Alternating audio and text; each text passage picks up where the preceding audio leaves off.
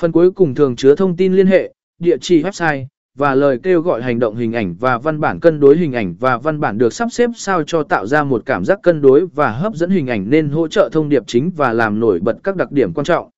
Sự liên kết giữa các phần, các phần cần có sự liên kết logic, tạo nên một câu chuyện liên tục và thu hút sự quan tâm. Mũi tên, đường viền hoặc các yếu tố thiết kế khác có thể được sử dụng để hướng dẫn mắt của độc giả B sử dụng phổ biến trong giới thiệu sản phẩm và dịch vụ giới thiệu sản phẩm mới chi phổn bờ giỏ cụ ẹt thường được sử dụng.